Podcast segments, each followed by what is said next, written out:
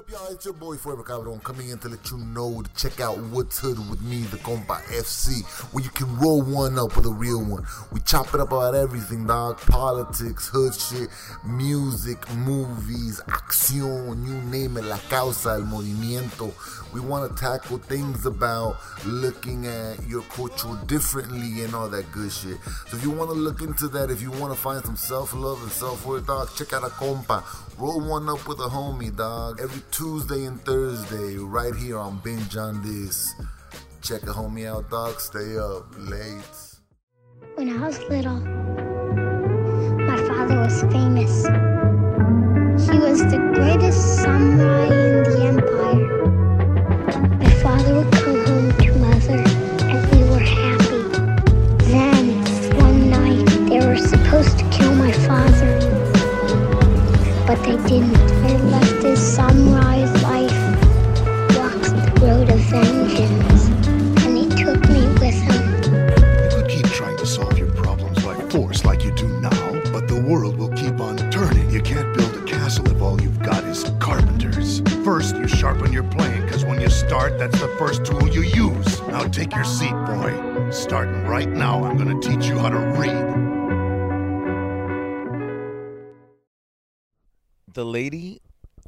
Tiger by Frank R. Stockton. In the very olden time, there lived a semi barbaric king, whose ideas, though somewhat polished and sharpened by the progressiveness of distant Latin neighbors, were still large, florid, and untrammeled, as became the half of him which was barbaric. He was a man of exuberant fancy, and withal, of an authority so irresistible that, at his will, he turned his varied fancies into facts. He was greatly given to self communing, and when he and himself agreed upon anything, the thing was done.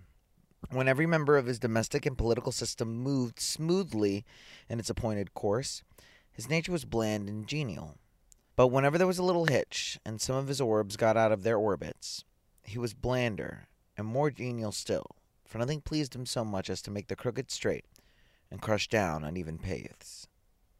Among the borrowed notions by which his barbarism had become semified was that of the public arena, in which, by exhibitions of manly and beastly valor, the minds of his subjects were refined and cultured. But even here the exuberant and barbaric fancy asserted itself. The arena of the king was built not to give the people an opportunity of hearing the rhapsodies of dying gladiators, nor to enable them to view the inevitable conclusions of a conflict between religious opinions and hungry jaws, but for purposes far better adapted to widen and develop the mental energies of the people. This vast amphitheater, with its encircling galleries, its mysterious vaults, and its unseen passages, was an agent of poetic justice, in which crime was punished or virtue rewarded by the decrees of an impartial and incorruptible chance. When a subject was accused of a crime of sufficient importance to interest the king, Public notice was given that on an appointed day the fate of the accused person would be decided in the king's arena, a structure which well deserved its name, for, although its form and plan were borrowed from afar, its purpose emanated slowly from the brain of this man, who, every barley corn a king, knew no tradition to which he owed more allegiance than pleased his fancy, and who engrafted on every adopted form of the human thought and action the rich growth of his barbaric idealism.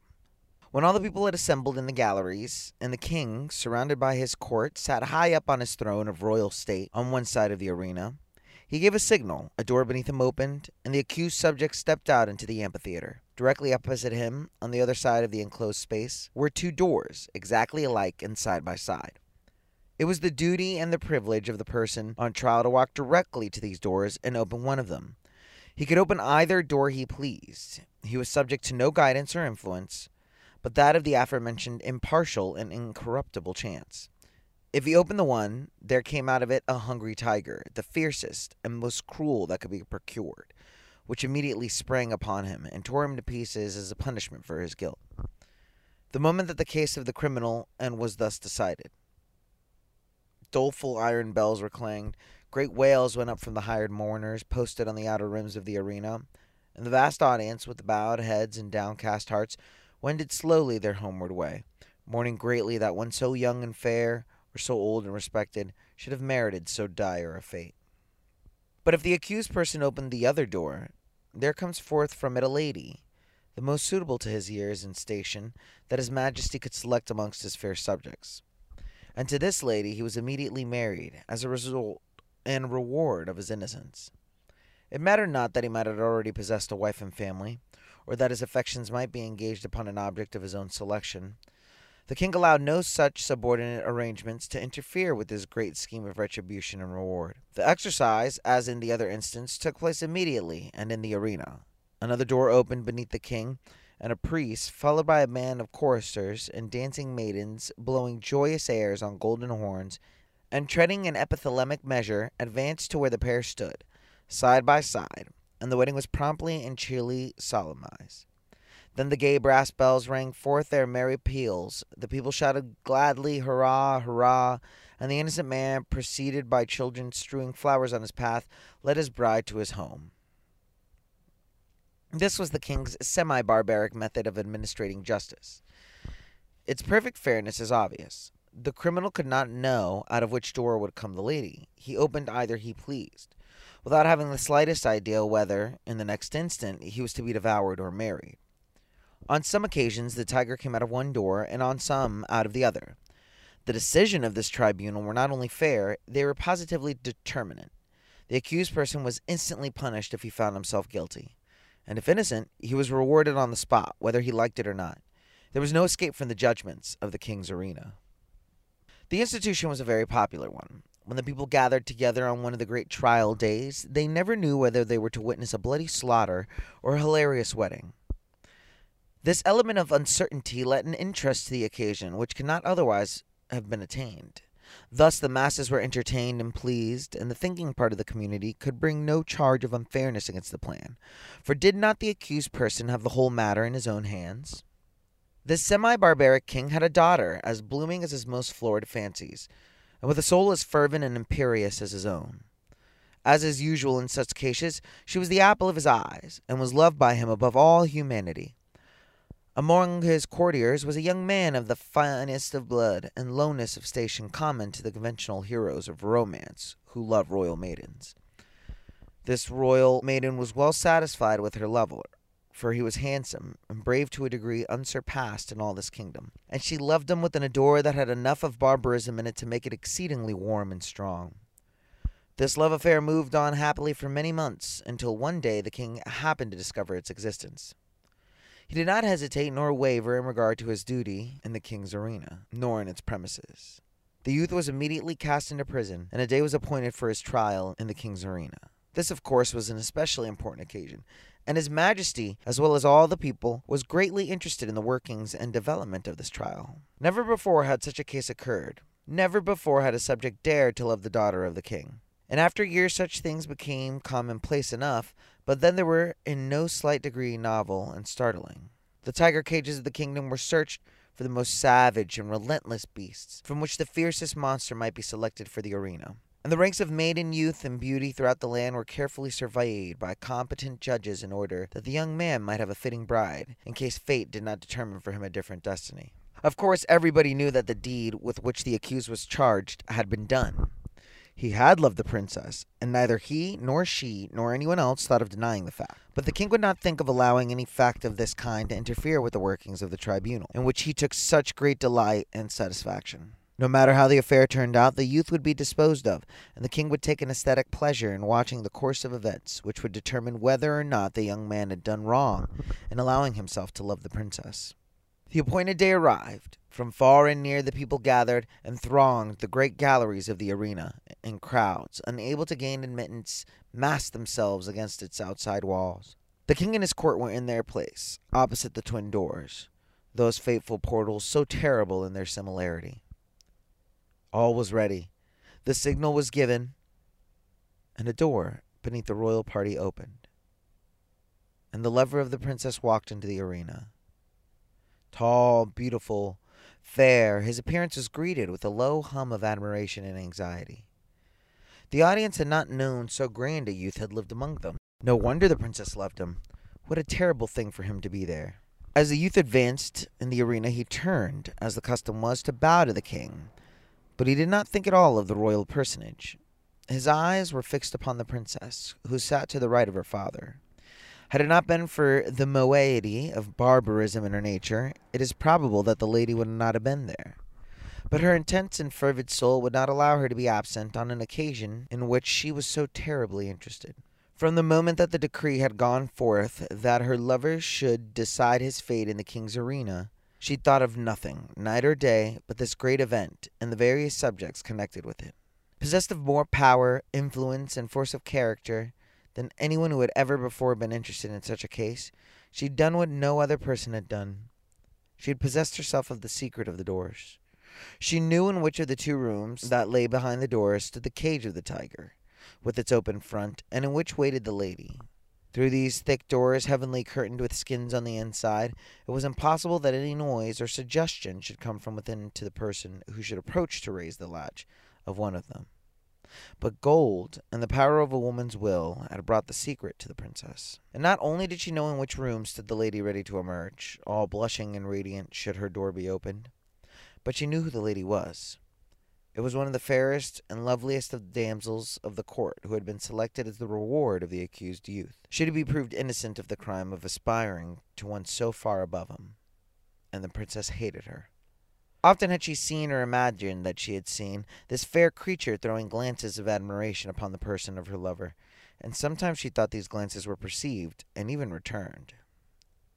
Now and then she had seen them talking together. It was but for a moment or two, but can much be said in a brief space? It may have been on most unimportant topics, but how could she know that?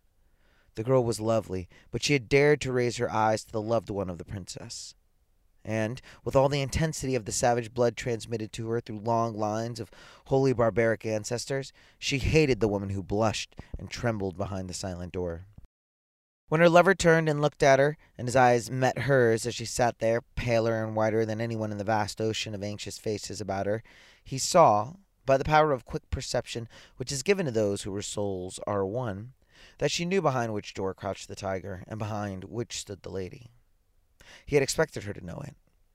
He understood her nature, and his soul was assured that she would never rest until she had made it plain to herself this thing, hidden to all other lookers on, even to the king. The only hope for the youth in which there was any element of certainty was based upon the success of the princess in discovering this mystery. And the moment he looked upon her, she saw she had succeeded, as in his soul he knew she would succeed. Then it was that his quick and anxious glance asked the question Which? It was as plain to her as if she'd shouted it from where he stood. There was not an instant to be lost. The question was asked in a flash, and must be answered in another. Her right arm lay on the cushioned parapet before her. She raised her hand and made a slight, quick movement toward the right. No one but her lover saw her. Every eye but his was fixed on the man in the arena. He turned and, with a firm and rapid step, walked across the empty space. Every heart stopped beating. Every breath was held. Every eye was fixed immovably upon the man. Without the slightest hesitation, he went to the door on the right and opened it. Now, the point of the story is this Did the tiger come out of the door, or did the lady? The more we reflect upon this question, the harder it is to answer. It involves a study of the human heart, which leads us through devious mazes of passion, out of which it is difficult to find our way. Think of it, fair reader, not as if the decision of the question depended upon yourself, but upon that hot blooded, semi barbaric princess, her soul at a white heat beneath the combined fires of despair and jealousy. She had lost him, but who should have him? How often in her waking hours and in her dreams has she started in wild horror and covered her face with her hands as she thought of her lover opening the door, on the other side of which waited the cruel fangs of the tiger? But how much oftener had she seen him at the other door? How in her grievous reveries had she gnashed her teeth and torn her hair when she saw the start of rapturous delight as he opened the door of the lady? How her soul had burned in agony when she had seen him rush to meet that woman with her flushing cheek and sparring eye of triumph, when she had seen him lead her forth, his whole frame kindled with the joy of recovered life, when she had heard the glad shouts from the multitude and the wild ringing of the happy bells when she had seen the priest with his joyous followers advance to the couple and make them man and wife before her very eyes. And when she had seen them walking away together, and upon their path of flowers, followed by the tremendous shouts of the hilarious multitudes, in which her one despairing shriek was lost and drowned, would it not be better for him to die at once, and go to wait for her in the blessed regions of semi barbaric futurity? And yet that awful tiger, those shrieks, and that blood. Her decision had been indicated in an instant but had been made after days and nights of anguished deliberation. She had known she would be asked. She had decided what she would answer. And without the slightest hesitation, she had moved her hand to the right. The question of her decision is one not to be lightly considered, and it is not for me to presume to set myself up as the one person able to answer it. And so I leave it with all of you. Which came out of the open door? The lady? or the tiger? And that was The Lady or the Tiger by Frank R. Stockton. Hope you guys enjoyed that. That was certainly a twist of a short story. I I kind of I definitely like that ending part. Definitely got really philosophical. If you guys have any questions, any concerns, make sure that you guys email us at bingeonthischannel at gmail.com or you guys can comment or send us a review on iTunes. If you guys have any short stories or anything that you'd like to hear me narrate, feel free to follow me at the real. That's the R E E L underscore Hawaiian Brian on Instagram, and of course on YouTube. You can find us on Binge on This, where you'll find the rest of our great, amazing shows, such as This, That, and the Other, Happy News with Perry Kurtz, What's Hood with FC, and of course Reading Ronin, as well as Roll 420s, a high fantasy D&D Dungeons and Dragons podcast. And remember, young warriors, that we live by the sword, we die by the book.